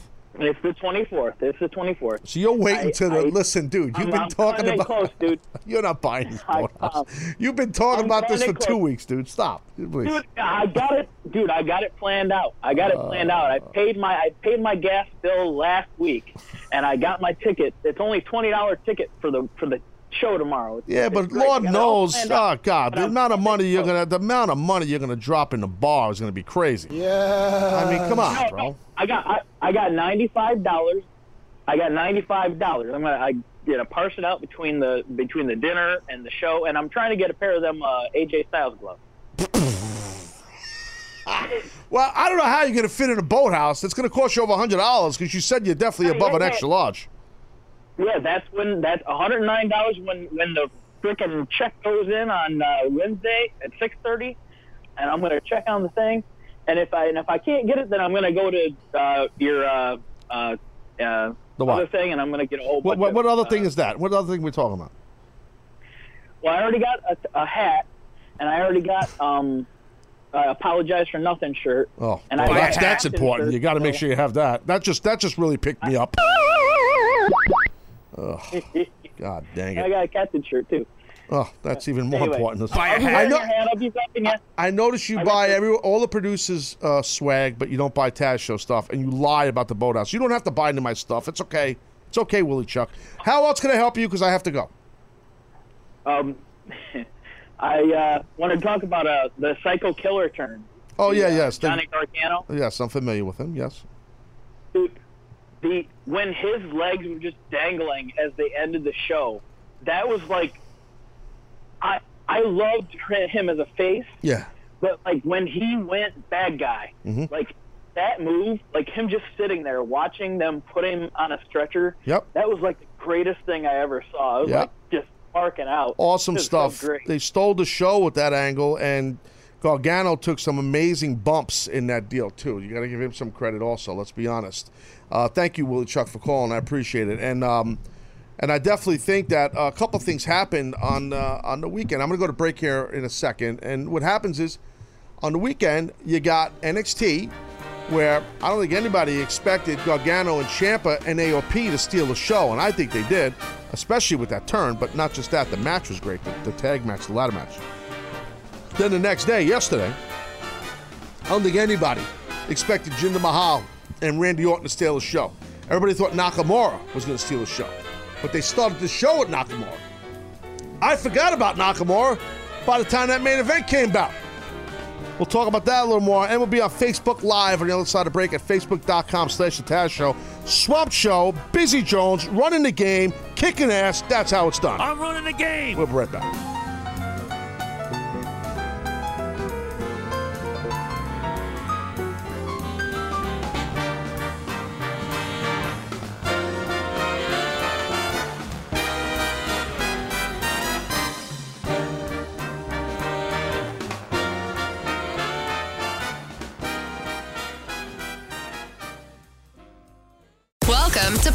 A new podcast network featuring radio and TV personalities talking business, sports, tech, entertainment, and more. Play it at play.it. All right, Taz Show back here, Monday edition. Been talking a lot about Backlash, some NXT stuff too from Saturday in Chicago. We're on Facebook Live right now on facebook.com/The Taz Show. What's up, Facebook people? You probably missed a really good first half of the show. A lot of very opinionated points by me about Jinder Mahal. I was looking at, during the break, I was looking at something on YouTube. It has nothing to do with wrestling. And there were some things that popped up because I look at some wrestling stuff on there. And I cannot believe, like, maybe that's an exaggeration. But Dennis, it's crazy how many people, like, no disrespect to wrestling fans, but people have like a YouTube show or their reaction to the WWE pay-per-view or different podcasts on different level. I don't understand. Like I remember a time, long time ago, like when you needed not just a body of work, not just ability to broadcast, not just real opinions backed up by legitimate experience. I remember when you had to hope and pray you get a platform after explaining to some program directors and general managers of radio stations or TV companies, you know, that you can do a show. You had to hope and pray you'd get an opportunity to do a show. And now all you need is a laptop, a microphone, and Wi-Fi. It's just, I'm sorry, maybe I'm old school, it's just mind-boggling to me. What does it mean? Like, to each his own. I mean, God bless you. If you have something to say, I'm not saying fans shouldn't have opinions. Fans should have an opinion. A good portion of my show is about people having an opinion. Fans calling in or me reading tweets or something on Facebook or interacting with them on Instagram or IG, as I call it. Absolutely. Fans should have an opinion. But I'm a little old school. I don't know if fans should have a platform. I don't, not just fans, anybody, not just wrestling. It's in anything. Now, I follow a lot of baseball stuff, and there are like a ton of fans that do like baseball shows or podcasts, or like they're not getting paid, not making money, and there are YouTube channels or whatever. You know, I don't know, man. I guess it's just it's evolution, and I don't want to sound old here, but I don't know. I just remember that time not too long ago. I remember like how hard it was for me to get into radio. And the amount of shows that I, like Michael Cole and I initially, while we were calling Smackdown, were doing for like Sirius Radio and for Infinity back then, which was CBS Radio. And then I went at it on my own. And the amount of shows I was doing, just trying to pay dues and learn how to do radio. Took me, I talked about this for like 10 years to get this platform I have. 10 years, the opportunity to do a daily show like this. It was supposed to just be an audio show. It was supposed to just be, the Taz show was supposed to just be a streaming, live streaming radio show. And then one of the bosses here at CBS was no longer here. This was like 2 years ago. Wanted to put cameras in front of me and said, "You're a very animated guy, and I think we need to do something with video streaming with you. Are you okay with it?" I'm like, "Yeah, I got no problem with it at all. Bring it, biatch. Come on with it." So anyway. So, hello everybody on Facebook. I'm seeing some blue thumbs up. That's always a good sign. Thank you guys for checking it out. I did not get a chance to interact on the gimmick chat. I was having a problem logging in because of the Wi-Fi here. Now it looks like it's working because the Facebook's working. So, before I was having a Wi-Fi issue. But, so anyway, if you guys want, I mean, you know, I can't get into it again, but there was a lot. You people on Facebook, I know a lot of you just catch the last half hour to show live here on Facebook Live, and then you jump on later on, whatever, and watch the VOD, or maybe you listen to the podcast. But Dennis, they missed some stuff, I think. I kind of lost it a little bit. I went a little crazy. What are you nuts for? Yes. You were very passionate about not Jinder's victory, but the fact that people are complaining that you tweeted out that he took no shortcuts, which he didn't. And people assume that you meant by that, like, physically, and you quickly clarified, no, you meant that he's paid his dues. He's been in the wrestling business for 15 years. The guy was released in 2014. Years. He was fired by the WWE, and then they brought him back. I mean, the guy's been around. Right, exactly. That, I mean, I was like, you know. And then made it very known that as far as steroids go, not your problem. No, that's I don't care. They're adults. That's their decision. If they want to do that, that's their problem. Man, I don't know, and you don't know, and I don't know, and the audience don't know. If anyone's on growth hormone or PEDs or nothing, from Jinder to all these other people, stop accusing people. You know, just because you think, oh, he's got pimples on his back, stop it. Most of you, I hate to do this, but I'm gonna. Most of you folks have no clue about PEDs, growth hormone, anabolic steroids. You don't. Well, you get roid rage and you get pimples. Shut up! Shut up! No! There's so much more involved. So much more involved. You don't know. You think you know and you don't know. People... I didn't want to get into this. Why you get me into this again? What'd you think of Takeover? We need a calming mechanism for you. Jake Stokes, Facebook Live. What do you mean, you people? Yes. That was good. You made me laugh, Jake. Good one. Look, the PED thing, okay, you know, any kind of, you know, performance drugs. Listen, it's as I said earlier, just a quick recap. Okay, it's in mainstream sports. It's been for decades, men and women. In amateur sports, you know, unfortunately, some in collegiate sports too, which I think there's no place for. In high school sports, there's no place for. But as far as men and women that are pro athletes, that are friggin' adults, it don't bother me. if the governing bodies don't control it and people don't play by the rules and they can skirt the rules, then that's their prerogative. I can tell you this much. If someone's on a lot of PEDs, it doesn't make you a better pro wrestler. I know it's a cosmetic business. I know it makes you look better, and that's important. I get it. I lived it. I'm well aware. Lived it for a long time. But I'm telling you, don't come at me with the whole steroid thing with any of these guys or girls, because you're coming to the wrong guy. I don't give a shit about it. I don't. Young athletes, there's no place for it. High school and college, no place.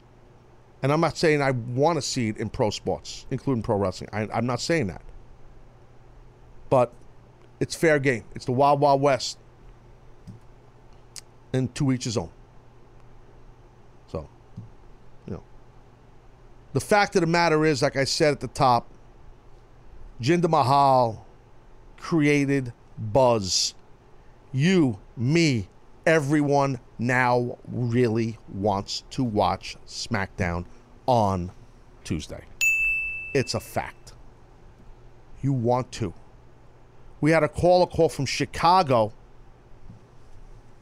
who was saying when he left the arena, people were getting in fist fights because Jinder won the match. Yes. Bingo! Bingo! Tip my cap to you, Vince McMahon, and to the WWE. Bingo, bingo, bingo. That's what you want. Legitimate heat. Keep the title on Jinder. You made a star. Run with him. Randy don't need it. And look at Randy. My man was public enemy #1 just a week ago for his independent wrestling comments. Public enemy #1, no doubt about it. Test 1, 2. And people still hated on Jinder more when he won. Most heat in the WWE right now, Jinder Mahal. Probably behind him, I'd have to go with probably Kevin Owens. Legitimate heat. People who want to bitch about Roman Reigns, compare and think. Use your brain. A lot of you are very smart, and you guys like to delve into creative on pro wrestling, and WWE's creative especially. Look at the difference. I talked about this earlier too, if you guys are just joining the show now.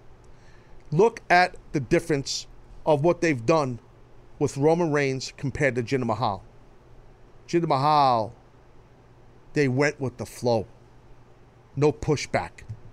No thick-headed, stubborn booking. That's what they did with Roman Reigns. We're going to get him over as a face. We got to get him over as a good guy. We got to. We got to. We got to. How do you not like this guy? He's a great dad. He's a great guy. He's a well-tuned athlete. He works his ass off. He's a good-looking guy. He's got a great look. His family's legacy in the business. I agree with all that. I like Roman Reigns a lot. And I've been a guy in his corner saying, stop on this guy. But WWE should have flown with him as a heel a long time ago. Different story with Jinder. They did it right. They did it right.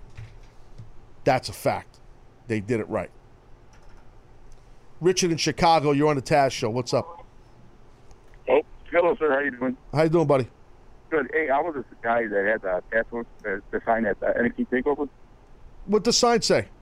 I'm the Taz Show, you know, hashtag RQB, hashtag we over. I even gave a shout out to the Lumber Biscuit. Oh, you had the orange sign. Yeah. All right, bro. Thanks, man. I appreciate you doing that. Seriously. No problem. I was 6th row from ringside, and I thought the camera was going to be on our side. But after the Bobby Roode match, I told my fellow, the guy I was with, I told him, hey, look out for me. I had to start walking back and forth on the hard camera side just to get on the show, and I liked it. It was great. That's cool, man. Yeah, no, I appreciate that. You know, anytime someone could, you know, support the show like that, it's huge, man. And I appreciate you taking the time, you know, making a sign and you know, bringing it over to the building and doing that, dude. Seriously, that's very kind of you. No problem. And I didn't catch too much of the Backlash because I fell asleep last night with my son.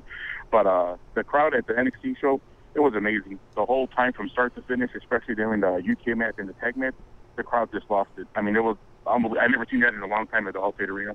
Yeah, they were going crazy. You could tell. And I don't know if you heard me earlier in this show about that match and about how crazy they went and the UK guys. I don't know if you caught it, but I find it interesting because if it was two 205 Live guys in there doing it, I don't think the people would have reacted the same way. And there's a bunch of 205 guys, live guys, that could do the exact same thing that Pete Dunne and Tyler Bate did, which I'm a fan of both those kids too. But I talked about the oversaturation of the 205, unfortunately, and how the UK guys are less is more, and it's pretty important how WWE's building that. You know, and that's why people are, I think we're going that nuts for that excellent match that Dunne and Bate had. You know what I mean, Rich? And thank you again, pal, for calling, and thank you for making the signs. Very kind of you. Apollonan Williams, Facebook Live. Jinder equals brass ring. Totally agree. Totally agree. He reached and grabbed the brass ring. I agree. Do you need to give any opinions here, sir? No, I'm on par with everything you're saying, so I have no insight to add. Chanman, LA, you're on the Taz show. What's up, big guy? Taz, Lumberjack, love you both. Love you. So sincere. What's up, buddy? You say it like a wedding MC. Hey, Bobby and Jane, love you both. You know, congrats on your marriage. You know what I mean? It's awesome. I love it. What's going on? I really do love you both. I really do love you both. Thanks, man. Thank you. From the bottom of my heart. Thank you, brother. Yes, go ahead. Yes. Well, I'd like to talk about Backlash and Dunne versus Bate if I can. Yeah, sure. I'm just taking a look at the Facebook Live as you talk. Make sure. Sometimes people put you over when you're on. Like Ignacio Vasquez just said, Chan Man, with a bunch of exclamation points. You're a star on the Facebook Live, my friend. You've become, you went from being a star on Hump Day promos, and you just rapidly segued into being a fan on the Facebook Live. Ryan Jones says, Chan Man is over. Yeah, you kind of are over, Chan. How's it feel to be over? Feels pretty good. I'd like to thank Taz. I'd like to thank the Lumberjack, God upstairs, without whom none of this would be possible. Someone just put up there, Chan Man. Oh, that was you on Facebook Live. What the hell? As usual. All right, what's your point, statement? What's going on? Please, Dennis, I'm talking. What's going on? Well, I wanted to say Backlash. I loved it last night. I thought it was a beautiful thing, great show. Great debut for Nakamura. The tag match was entertaining as hell. AJ versus Kevin Owens, they did what they do. And then my boy Jinder won the title. I was very excited. Yes. And I agree with you on everything you said today about Jinder. And I don't care about steroids neither, but to be honest, like NFL stars, WWE stars, baseball, I don't care. I want those guys to be on another level for me. I don't want to watch me out there wrestling. I want to see someone bigger than I am. I want to see someone more athletic than me, and Jinder definitely fits that mold. So, well, I think if he does steroids or not, doesn't matter to me. Right, and we don't know if he does or not. So that's why I don't think it's right to accuse people. I know you're not doing that, but I'm saying how some people accuse, and you know, I think you make a very good point, which is something I wanted to say earlier and I forgot. So you know, you said you don't want to. I'm paraphrasing, Champ. You said something like you don't want to see people who look like you or something to that level, and and I think you're right. I think that's a great point, and thanks for calling, brother. I appreciate it. I mean, if you look at you know, I've talked about this a plethora of times. You know, wrestling, creative wrestling is important. The creativity behind wrestling is important because you want to have, it's just like the Baskin Robbins. You know, you want to go into the ice cream shop. You don't want just vanilla and chocolate. You've heard me say this. You don't want just vanilla. You want chocolate. You want strawberry. You want, you know, whatever it is. You know, Spumoni, rum raisin, whatever, you know, pistachio, cherry vanilla, root beer, whatever the hell it is. You want a different variety, and that's what you get in wrestling. Some guys are big. Some guys are small. Some guys are built like, you know, animals. Some guys are not. I mean, look at like Sami Zayn. Okay, Sami Zayn he's not built like some ripped animal machine. He's almost built like an average guy, who was an athlete type thing, and not like this crazy ripped physique. Look at Kevin Owens. He's built like a ballroom brawler. You know, he's built that, and then you get a guy like Randy Orton who's got a great physique, or you know, AJ Styles, who's not giantly huge muscular, but a muscular guy, very athletic muscular guy type thing. And then you got a Jinder Mahal, who's just a ripped, chiseled machine, you know.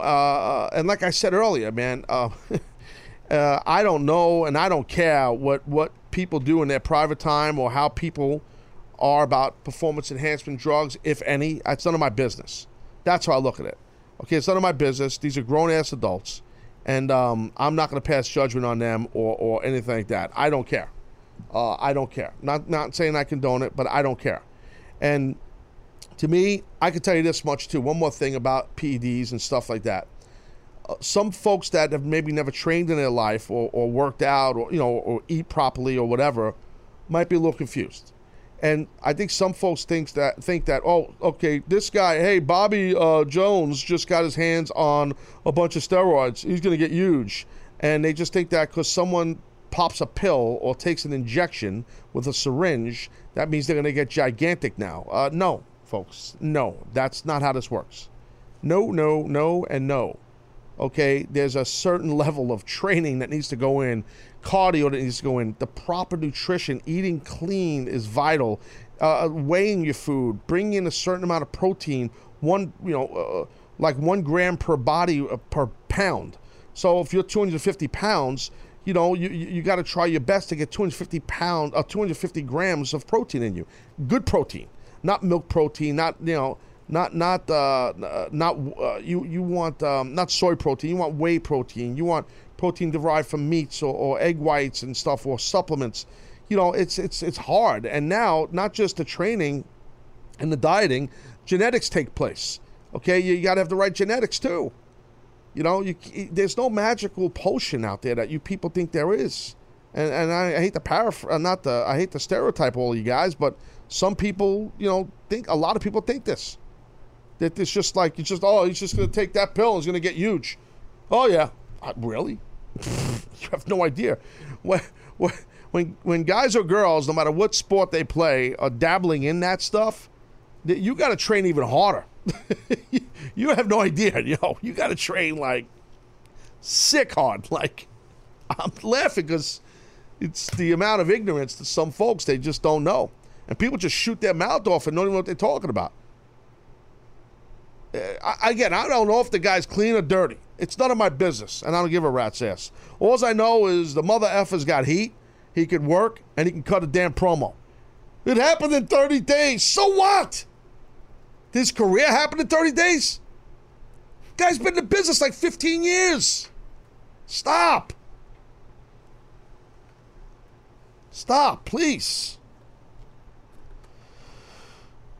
Jonathan Navarati, Facebook Live. Dennis eats tons of protein from meat. Yes.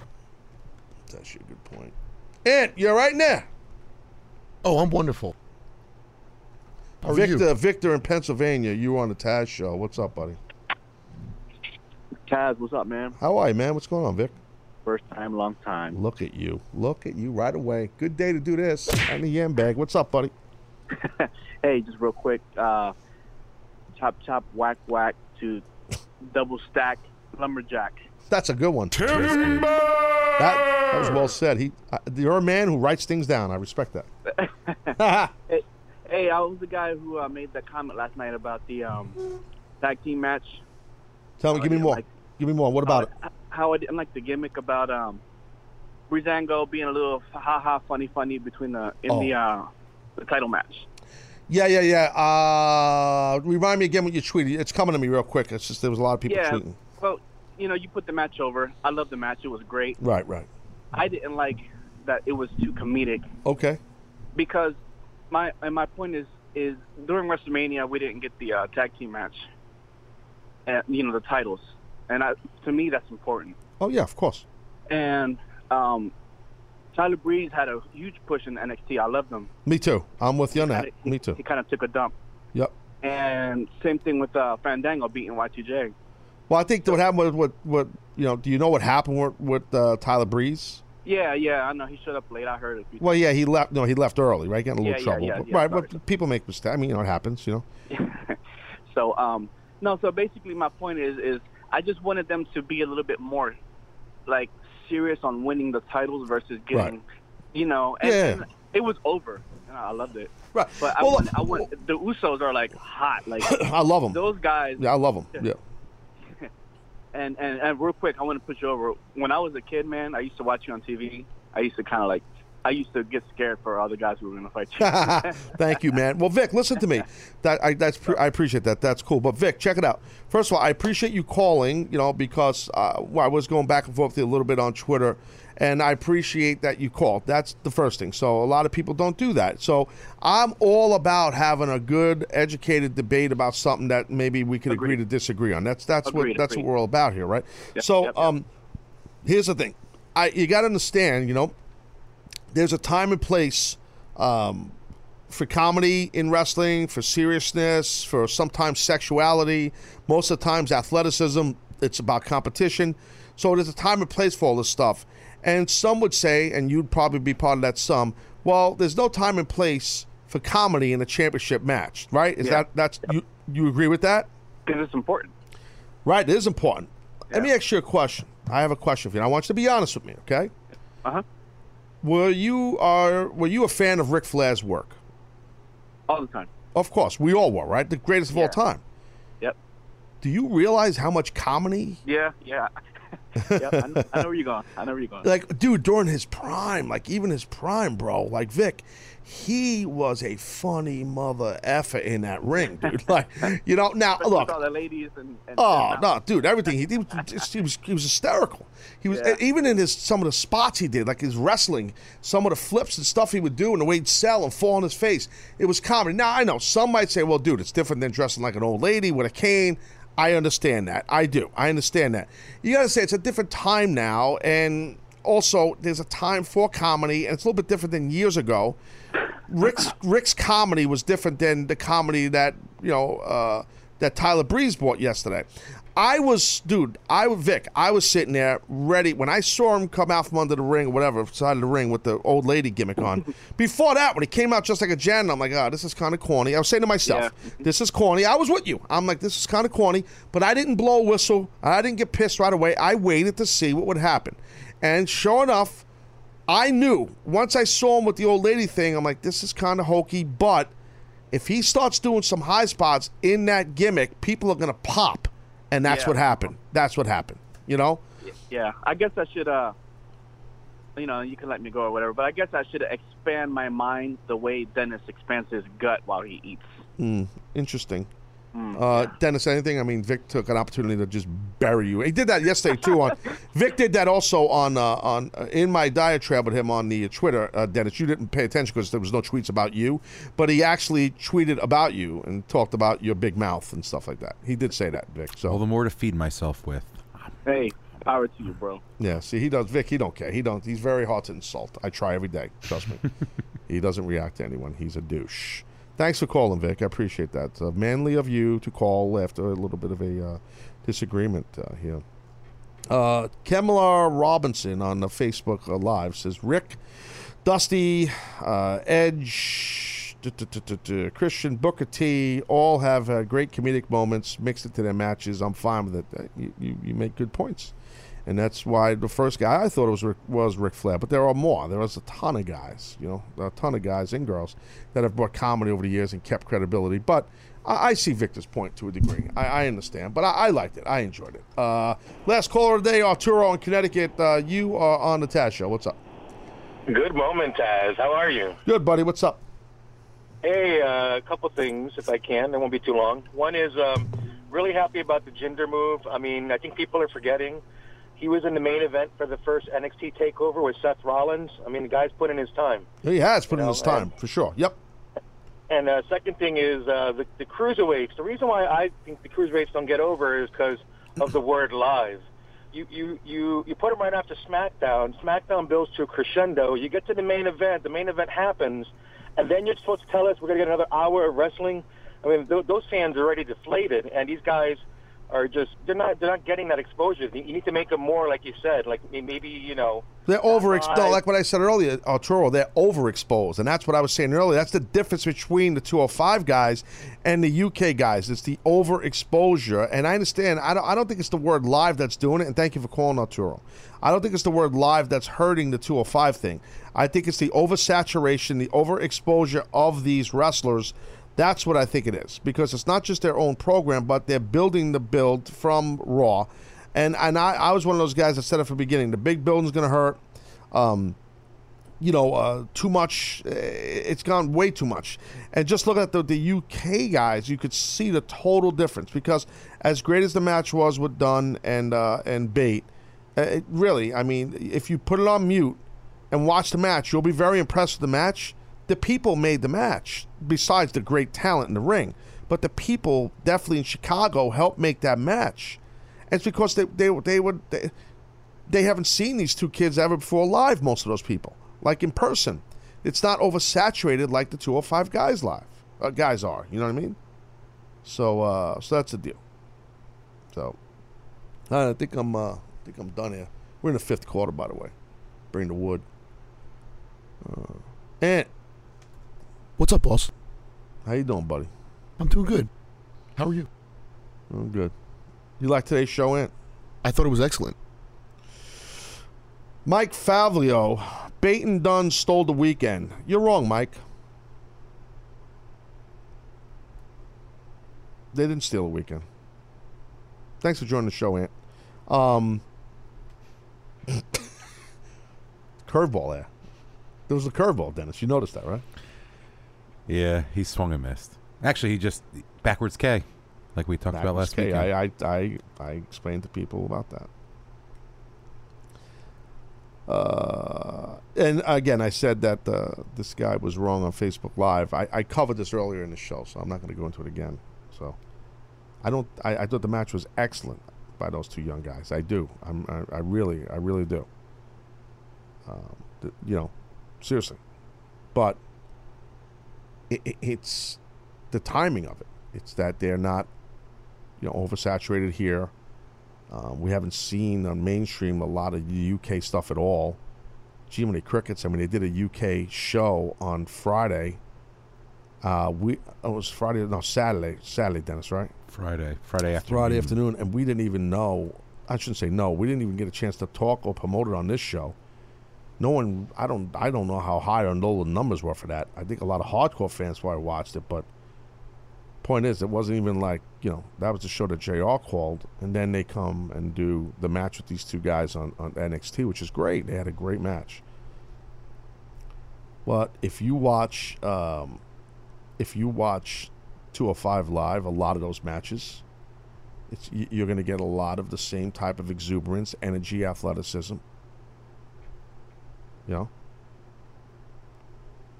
Montclair St. Clair on the Facebook Live. Why is UK not a weekly show? Should it be combined with 205 Live? Absolutely not. No way. No.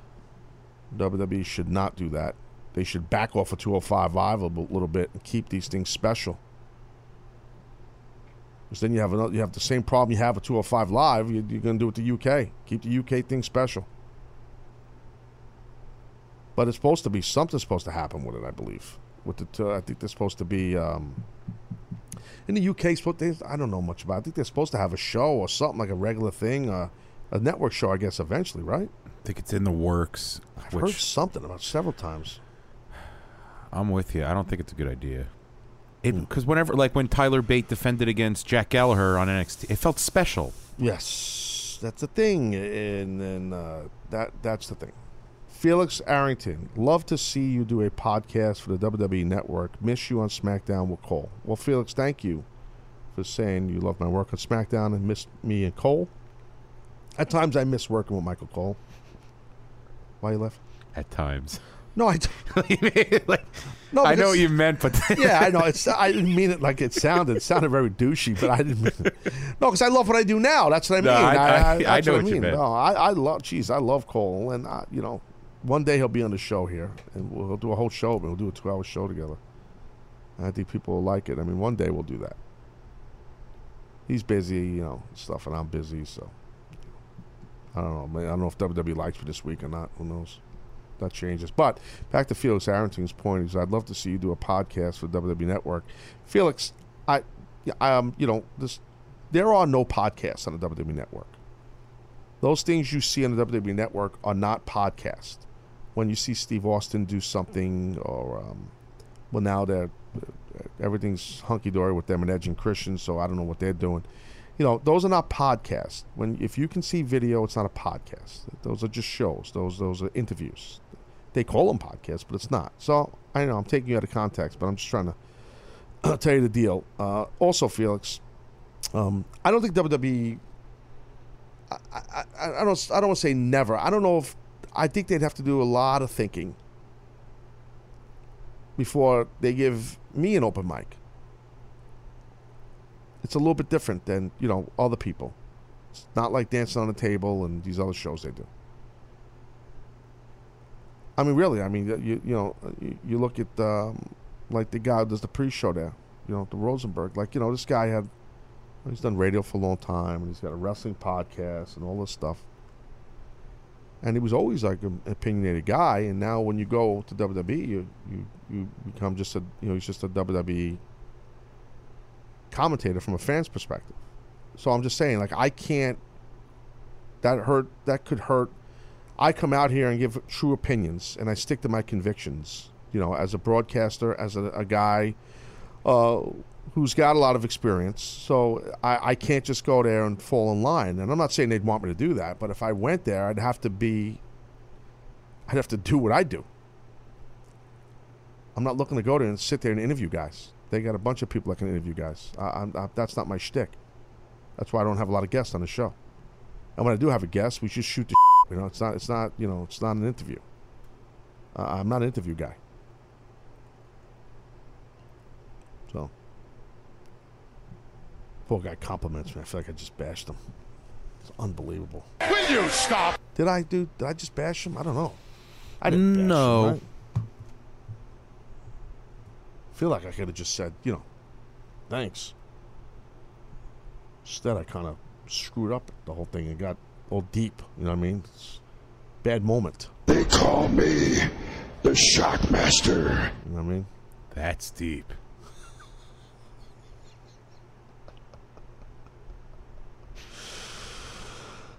All right, only one way to kind of end the show.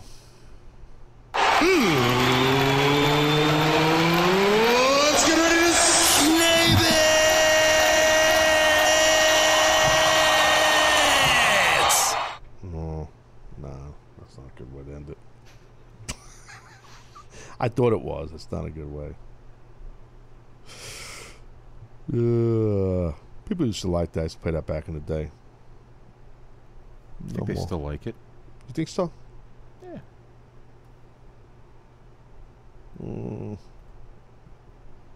Phil Bradley, Facebook Live. The universe loves Taz. F what the WWE thinks this week. I like that. He goes, this week. I just got it. Yeah, but they got the money. They got the big money. Big Money Jones. They had a one. I don't know. Just don't suck, folks. Be a winner. Don't be a jobber. That's all I can tell you right now. Well, I gave you a lot here in the show, I think. You know what I mean? Gave you a lot. A lot of opinions, a lot of thoughts.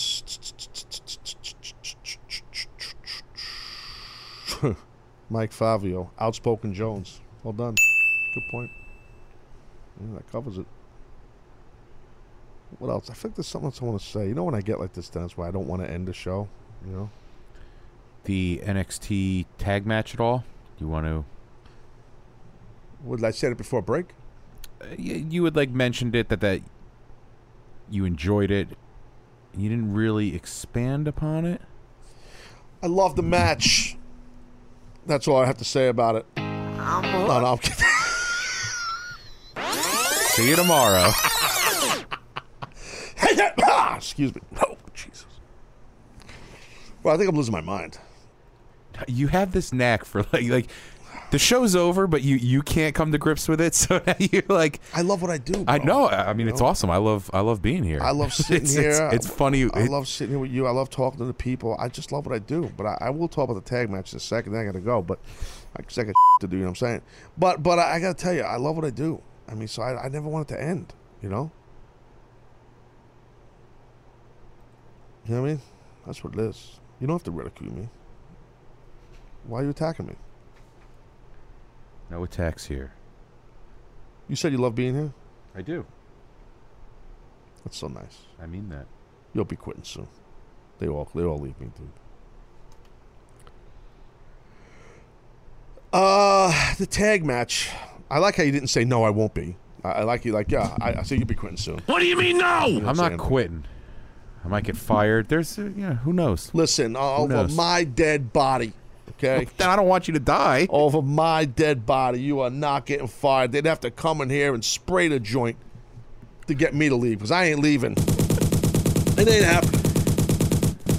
I will not let that happen, Dennis.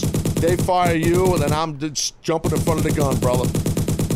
It ain't happening. I'm telling you. I'm worried about HR. They find Who's out. That Howie Reams? Yeah. Nice guy, but he runs a tight ship. And if he finds out about me and Aunt and the roomie, we're going to fill out paperwork. Yeah, well, they won't fire you. But back to this tag match, then I got to go. I love the ladder match at NXT. I did not expect the AOD and Ciampa, Gargano and Ciampa to have such a great match, man. I did not expect it. I really did not. I thought AOP raised the bar for themselves, man. I mean, their stock rose in WWE, in my view. That ladder match was really good, and there was some really, really cool creative spots I've never, ever seen before in a ladder match. And that's hard to do, as you guys know. There's been a lot of ladder matches in the history of the business. That was an awesome match, and when I could see the build of the show, I'm like, whoa, this ladder match is going to be last. What the hell? Are they crazy? Why are they doing that? And then once it started rolling, I'm like, oh, all right. I see what's up. I see why it's last. Good move, Triple H, or whoever did the booking, the matchmaking on it. And the match by all four of those guys and seeing the great Paul Ellering take a bump was tremendous. It's rare that you see Ellering take a bump. Oh, this is what I want to point out. Nubworthy Jones or something. I don't know what it is. I want to teach you something here, folks. You know, I usually, for all the money you pay for the show, I give you so much for your buck. You know what I mean? Don't buy a Boathouse, though, but I digress. Paul Ellering, he takes a bump, which is rare. I'll show you how old school, smart school this guy is. What does he do? Takes a bump, rolls out of the ring. You forget he's even there. They go into the finish. The whole thing happens. They retain the belts, AOP, all this stuff. And then the AOP guys, they go outside to get their manager. Paul Ellering, he's still laying in the same spot that he originally landed in, like once he got out the ring. Selling his ass off from I think it was, what did he get, kicked? Super kick. Yeah. Super kick, dives, everything. Typical indie match, I digress. But no, to me that was interesting. How Ellering just stayed in the same spot, very old school, and just laid there until that's something you taught, man. Back in the day, that's how it used to be. That's selling. He just laid there and was like, oh, and he got up. They helped him up. He's like, we're number one. Like but selling. He's just great. I really enjoyed it, the whole match. But anyway. All right, well, that's it. Thanks, everybody on Facebook Live. I appreciate you guys. And everybody on Twitter who watched the show, listened to the show live, thank you. For everybody who's checking out the show on the audio on demand right now or the podcast version, thank you. I appreciate it. We'll be back tomorrow and talk about Raw a little bit and some other stuff. I'll have Mike Johnston on with the PW Insider Report. See if Mike hacked me the rest of the day. I'm sure there's going to be a lot of hacking off today's show. I promise you that. For everybody here, for the team here of the Taz Show, we thank you. And I'm Taz, you are not. Adios, guys. Yeah. Said I was raised in the days of my space and screen names. Back then when I was only worried about my top friends. Now my circle is getting smaller. All these people acting fake, man. And to be honest, I don't even have a top 10. Me against the world, I've been doing what I really love. Haters been hiding behind the screen, man, they movie cuts. And when I'm back at home, it never feels the same, cause we've been doing our own thing, trying to stay up. I wanna go back to days with no grades. We ordered the kids meal, play ball, that's all day now. I'm stuck looking at this Instagram page, but these likes on my picture don't result in getting paid now. I've been wondering where the party at, cause all of my concerns got me wondering where they got the Bacardi at. So go and pour another drink just to get away. We gotta live it up, Carolina here to stay. I'm hoping I won't